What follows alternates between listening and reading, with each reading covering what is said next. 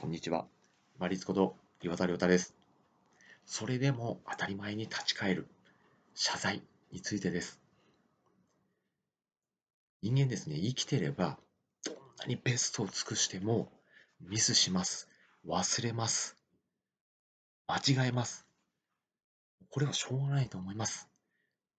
そこで先に例えば先輩とか上司とか、まあ、学校の先生とか他の他人に謝っていくときに、言い訳をから始める人いますよね。ジャーナリスト。まず自分が間違えた、ミスした、忘れた、謝った、見誤った。そこに対してちゃんと先に謝りましょう。申し訳ありませんでした。お詫び申し上げます。で、間違えた経緯とかっていうのをちょっと話して、いや、今後ちょっと気をつけるようにします。留意します。繰り返さないのにこういうことを気をつけてやっていきますっていうのをお話しして決意していきましょう。当たり前ですよね。人間、いろんなことをやってるんですから、間違えます。忘れます。見誤ります。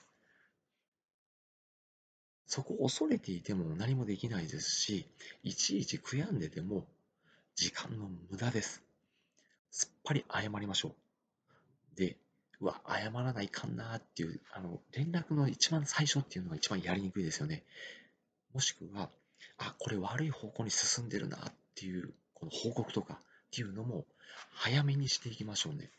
謝らなきゃいけないのに、それを引き伸ばしていると、お前なんで先に言わんか、はよ言わんかっていうので、また謝る内容が重なってしまいます。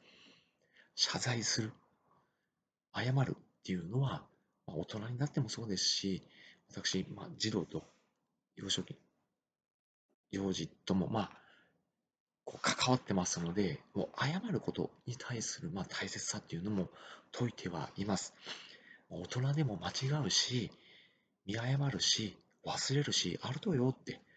けれども、そこで自分を、その誤った、間違えたところを認めずに行くんではなくて、きちんと謝って、自分がちゃんと下がって、自分のそこが実力なんだから認めて、そしてまた始めるっていうのをやっていきましょう。自分のマイナスっていうのをちゃんと認める。受容する。そして、また前に進んでいけばいいんですから、素直に受け止める。そしてちゃんと謙虚に下がって謝っていきましょう。誰でもミスしてます。見誤ってます。間違ってます。そこをちゃんと自分で認めながら、新しいことも同じことも繰り返して、ちゃんとやっていきましょう。自分が間違ったことをちゃんと謝れる人っていうのは、信用度が層のように、パイ生地の層のように高まっていきますので、ちゃんと素直に認めて、言い訳をせずに一番最初に謝罪しましょう。そして経緯を話して、今後どういうふうなのを注意します。留意します。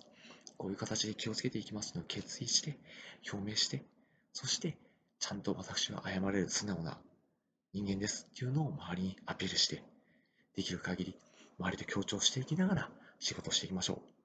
本日もご清聴いただきましてありがとうございました。